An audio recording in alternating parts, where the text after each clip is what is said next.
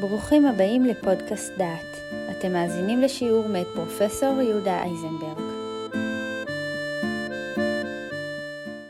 פרק י' שמש בגבעון דום, פתרונות פילוסופיים לבעיית הנס. הפתרון שראינו לפי הפרשנות הרגילה, מבין כי שמש בגבעון דום זו דרך לשנות את סדרי הטבע ולהפעיל מנגנון שהוא לחלוטין מנוגד למורגל. אם השמש זורחת ושוקעת והיא לא מפסיקה לרגע, בזמן הנס של יהושע השמש עצרה ממקומה. אפשר להצביע על שלושה כיוונים אפשריים בפירוש הפסוק שמש בגבעון דום. פירוש ראשון, כדור הארץ הפסיק להסתובב סביב צירו. השמש והירח הפסיקו לנוע במסלולים בשמיים. יחד איתם כמובן הפסיקו כל הכוכבים להתנועע. כאשר עבר הזמן שבו נעצר כדור הארץ, חזרו גם כל גרמי השמיים להסתובב, כי כדור הארץ חזר להסתובב סביב עצמו. פירוש זהו הפירוש שפירשו חז"ל בבערם את נס שמש בגבעון דום. פירוש שני, כדור הארץ המשיך לנוע במסלולו, אבל הנס היה נס מקומי. אנו זוכרים את הנס של מכת חושך בעשרת המכות שהוכו מצרים. באותה מכה היה חושך למצרים, ולבני ישראל היה אור. החושך לא היה חושך בדומה ללילה הנגרם מפני שהשמש נמצאת בצד השני של כדור הארץ. החושך היה מקומי, דבר שהיה אמנם נס, אבל לא שינוי סדרי הטבע. אם נבחר בגישה זו, נוכל לומר כי גם האור שהיה בשדה הקרב של יהושע היה אור מקומי שהאיר את שדה המלחמה ונתן ליהושע אפשרות לנצח את אמורי ולהכות אותו מכה שלמה. פירוש שלישי, אפשר לכפור לחלוטין בקיומו של נס במלחמת יהושע. כיצד יפרש בעל גישה כזו את הפסוק וידום השמש וירח עמד? הוא יפרש את הפסוק בלשון הפלגה. המלחמה הייתה כל כך יעילה והלוחמים נלחמו בהתלהבות כל כך גדולה עד שכאילו עמד השמש במקומו. אנו מכירים תחושה זו כאשר אנו פועלים מתוך התלהבות גדולה, נדמה לנו שהזמן נעצר ואנו מספיקים לעשות הרבה מאוד באפס זמן. מה כותב אריסטו, מה חושב אריסטו על תנועת גרמי השמיים? כדי להבין את הבעיות של הפילוסופים צריך להוסיף עוד עניין קצר אחד. כיצד אריסטו מבין את תנועתם של גרמי השמיים? אצל אריסטו תנועתם הסיבובית של גרמי השמיים היא תנועה אינסופית שאיננה מקרית. זה יסוד חשוב בפילוסופיה שלו. הקוסמוס מסתובב בתמונה, בתנועה סיבובית, והתנועה הזאת היא אינסופית. לא לפנים ולא לאחור. היא התחילה, היא לא התחילה והיא לא תסתיים. אנו כבר מבחינים בבעיה האורבת לנו. אריסטו וכל הוגי דעות ההולך בעקבותיו לא יוכלו לקבל את הפירוש הראשון מבין שלושת הפירושים שהצגנו כאפשריים. הפירוש שכדור הארץ הפסיק להסתובב סביב צירו. לפי אריסטו, תנועת הקוסמוס היא תנועה קבועה, אינסופית וללא הפסקה. עכשיו, כשהאפשרויות להבין את הפסוק ידועות לנו, וגם הבעיות שמציב אריסטו בפנינו, בקשר להפסקת סיבוב כדור הארץ, ידועות לנו גם כן, אנו יכולים לגשת לפרשנים הפילוסופיים ולבדוק כיצד הם מפרשים את הנס של שמש בגבעון דום. נקודת המוצא תהיה הרמב"ם. מה חושב הרמב"ם על שמש בגבעון דום?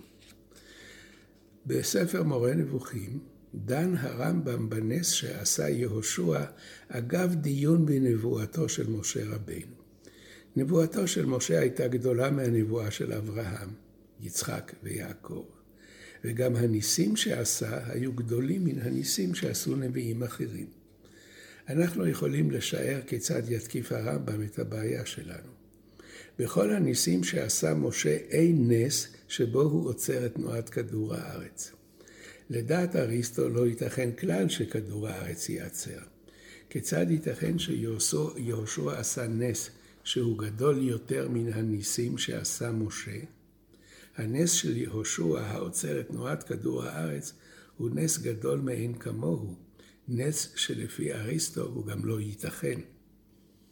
נבין את נקודת המוצא של הרמב"ם. מצד אחד הוא מקבל את ההנחה של אריסטו שלא ייתכן שכדור הארץ ייעצר.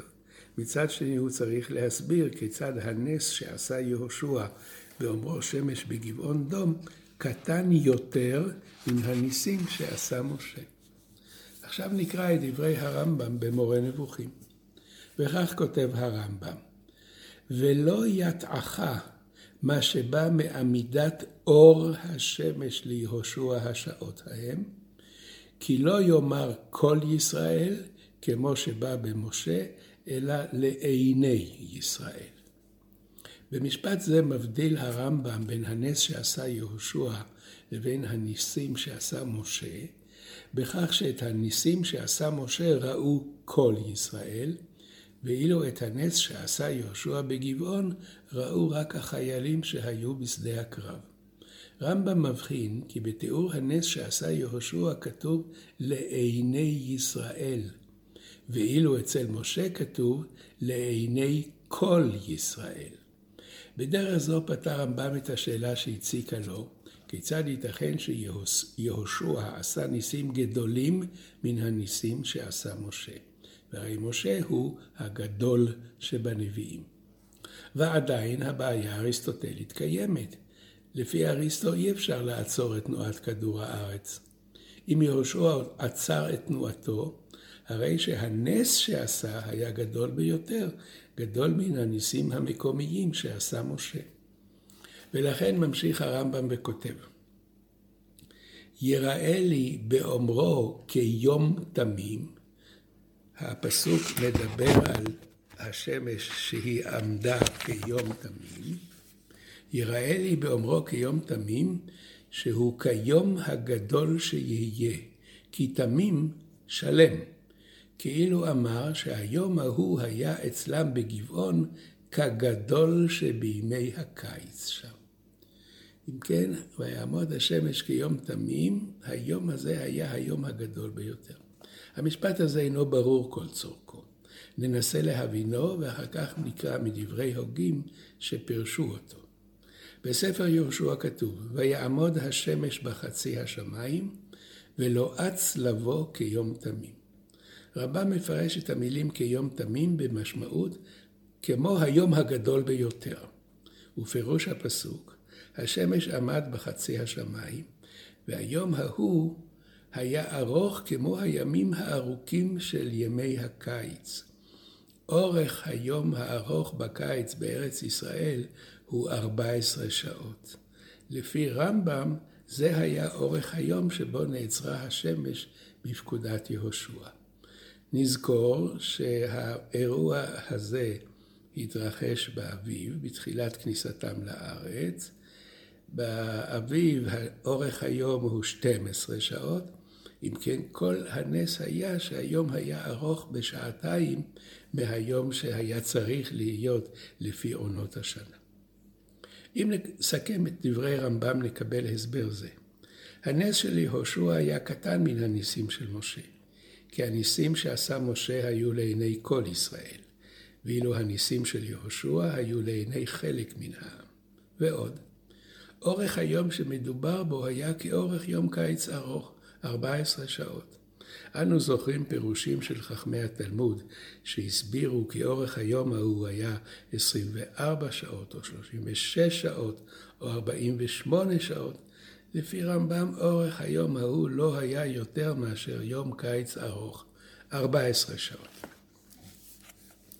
ועדיין יש בדברי הרמב"ם מילה אחת שנצטרך לבדוק ולהבין. המילה אור. הרמב"ם כותב כך: ולא יטעה אותך מה שבא מעמידת אור השמש ליהושע. הוא לא מדבר על עמידת השמש ליהושע, אלא על עמידת אור השמש ליהושע. דבר שונה ממה שכתוב בספר יהושע. שם נעמד ויעמוד השמש בחצי השמיים, ואילו הרמב"ם מפרש אור השמש עמד. אנו מבינים לאן חוטא רמב"ם.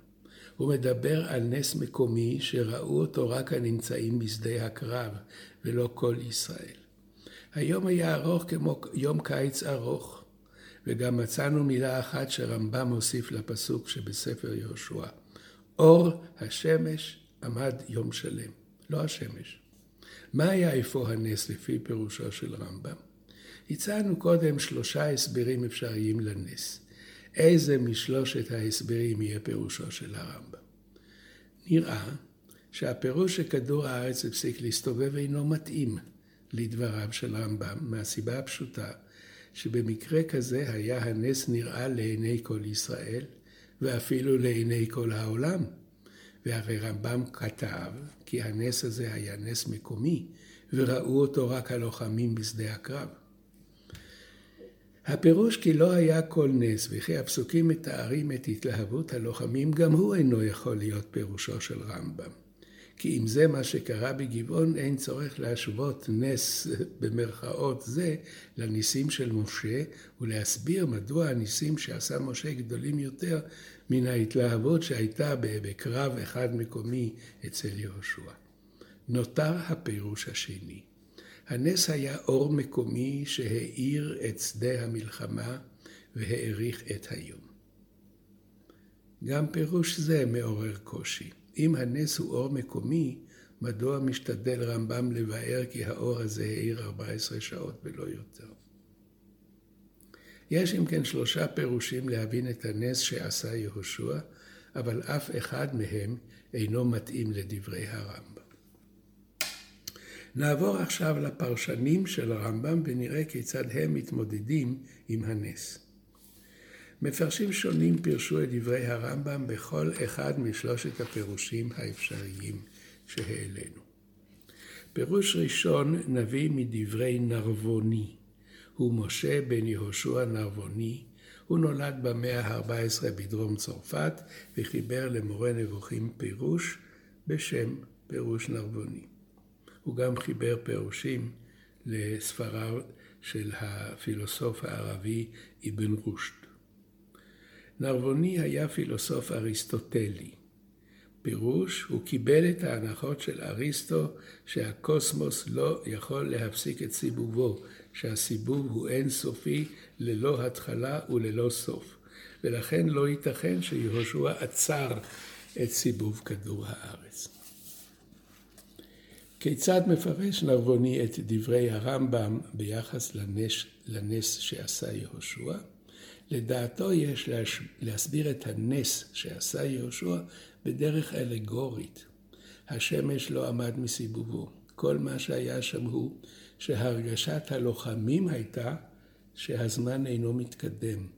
הם היו עסוקים במלחמה עד שלא הרגישו כמה זמן עבר. הם רדפו את האויב בכל כוחם, הספיקו לנצח ולהכות בו במהירות כזאת גדולה, שהתחושה הייתה שהשמש עמדה בשמיים ושום דבר לא זז. הזמן עמד מלכת. דברים אלה של נרבונים מתאימים לגישה האריסטוטלית. לפי אריסטו לא ייתכן שכדור הארץ יפסיק להסתובב. יותר מזה, לא ייתכן שינוי חוקי טבע, לא ייתכנו ניסים. אריסטו מסכים כי אלוהים הוא הסיבה לקיומו של העולם. אבל לדעת אריסטו אין אלוהים מתערב במהלך ההיסטוריה, ולכן אין הוא יכול לשנות את החוקים ולעשות ניסים. והפירוש הפסיכולוגי שפירש נרבוני את הנס שעשה יהושע, הוא הצליח לשמור את העקרונות של הפילוסופיה האריסטוטלית, אבל הכפיף את הפסוקים לתיאוריה שבחר בו. פירוש זה הוא קיצוני מאוד. קשה לשכנע כי רמב"ם מבין כך את הנס של שמש בגבעון דום. טוענים נגד פירוש זה של נרבוני, אם כל הנס הוא הצלחה פסיכולוגית ותחושה סובייקטיבית של הלוחמים, מדוע הרמב"ם בכלל מתעסק בנס הזה ומסביר את ההבדל בינו לבין הניסים שעשה משה רבינו? איך אפשר להשוות הרגשה של לוחמים המצליחים במלחמה ומתלהבים ולא מרגישים שהזמן עובר עם הפסוק ולא היה כיום ההוא לפניו ואחריו לשמוע אלוהים בכל איש. כך לא מתארים התלהבות. הפסוק הזה לא מתאים לפירוש שפירש נרבוני, שכל הנס היה איזושהי אילוזיה פסיכולוגית. נעבור לפירוש אחר. הפירוש השני שמפרש את הרמב"ם הוא פירושו של אברבנאל. רבי יצחק אברבנאל חי בספרד, היה שר במלכות ספרד. בעת גירוש ספרד איבד אברבנאל את כל אשר לו, יצא בראש הגולים שסירבו להתנצר. אברבנאל השאיר אחריו ספרים רבים, בין השאר חיבר פירוש למורה נבוכים. אברבנאל מעדיף את האפשרות השנייה שהבאנו, השיטה של נס מקומי. היה אור על שדה המלחמה, אור שהאיר רק את מקום המלחמה. לא היה שינוי בסדרי היום והלילה בעולם כולו. בפירוש זה אברבנאל מתאים את דבריו לטענה של רמב"ם כי הנס של יהושע היה לחלק מעם ישראל ולא לכל ישראל. היה זה אור ניסי בשדה המלחמה שנראה רק ללוחמים ולא לכל ישראל ובוודאי לא לעולם כולו. אך אם הנס הוא אור מלאכותי שהאיר את שדה המערכה, מדוע הרמב"ם מפרש שנס זה היה 14 שעות ולא יותר? אברבנאל עונה על השאלה בפשטות. נס מתרחש רק במידה שצריכים אותו, ולא יותר. אין הקדוש ברוך הוא עושה ניסים ללא צורך. הארכת היום עד לאורכו של היום האחרון ביותר, זאת אומרת ל-14 שעות אור, הספיקה כדי לנצח במלחמה. על כן, זה היה אורכו של היום ההוא. ועדיין נשאר הפירוש הראשון שהבאנו פנוי. לפי פירוש זה היה הנס כפשוטו וכפי שהבינו חז"ל. כדור הארץ נעצר במקומו, השמש נעצר ברקיע. ואומנם, גם פירוש זה ניתן לדברי רמב"ם, בעל הפירוש הוא קרסקס, מפרשי הספר מורה נבוכים. והוא מפרש את דברי רמב"ם כמתכוונים לעמידת השמש ממש. לפי פירוש זה רמב"ם מפרש את הנס שעשה יהושע כדרך שחז"ל מפרשים אותו. השמש והירח נעצרו במקומם, והיום התארך עד שסיימו בני ישראל את הקרב. פירוש זה כמובן מתעלם מאריסטו ומההנחה שתנועת הגלגל היא אינסופית, ומתעלם מההבחנה שהביא רמב"ם בין לעיני כל ישראל לבין לעיני ישראל. מפני שאם השמש נעצרה, אז זה היה לעיני כל ישראל ואף לעיני כל יושבי תבל. נסכם. שני כיוונים ראשיים יש בביאור הנס של שמש בגבעון דום. הפרשנות של חז"ל הרואה את הנס כפשוטו. השמש עמדה ברקיע ולא נעה עד שהקרב הסתיים. והפרשנות הפילוסופית המנסה להסביר את הפסוקים לפי העקרונות הפילוסופיים שאינם מכירים בקיומו של נס. פרשת שמש בגבעון דום מלמדת פרק בדרכי ההשגחה של הקדוש ברוך הוא על היסטוריה של עם ישראל. הפרשנות הפילוסופית, כמו השיטות המדעיות היום, אינם מאמינים בקיומו של כוח המסוגל לבטל את חוקי הטבע. המדע עוסק בחוקי הטבע, וכל מה שאינו בתוך חוקים אלה אינו קיים מנקודת מבטו. התנ"ך מראה לנו את הפריצה מחוקי הטבע, את ההשגחה של הקדוש ברוך הוא על ישראל, את הנס. נס קיומו של עם ישראל אינו שונה מנס עמידת השמש ליהושע ומנס קריעת ים סוף. כל אלה אינם מתאימים לחוקי הטבע ואינם מתאימים לחוקי החברה שאנו מכירים. אבל אנו מכירים את נס קיומו של עם ישראל, וממנו נוכל ללמוד את נס דרכי ההשגחה של הקדוש ברוך הוא על העולם כולו ועל ישראל בפרט.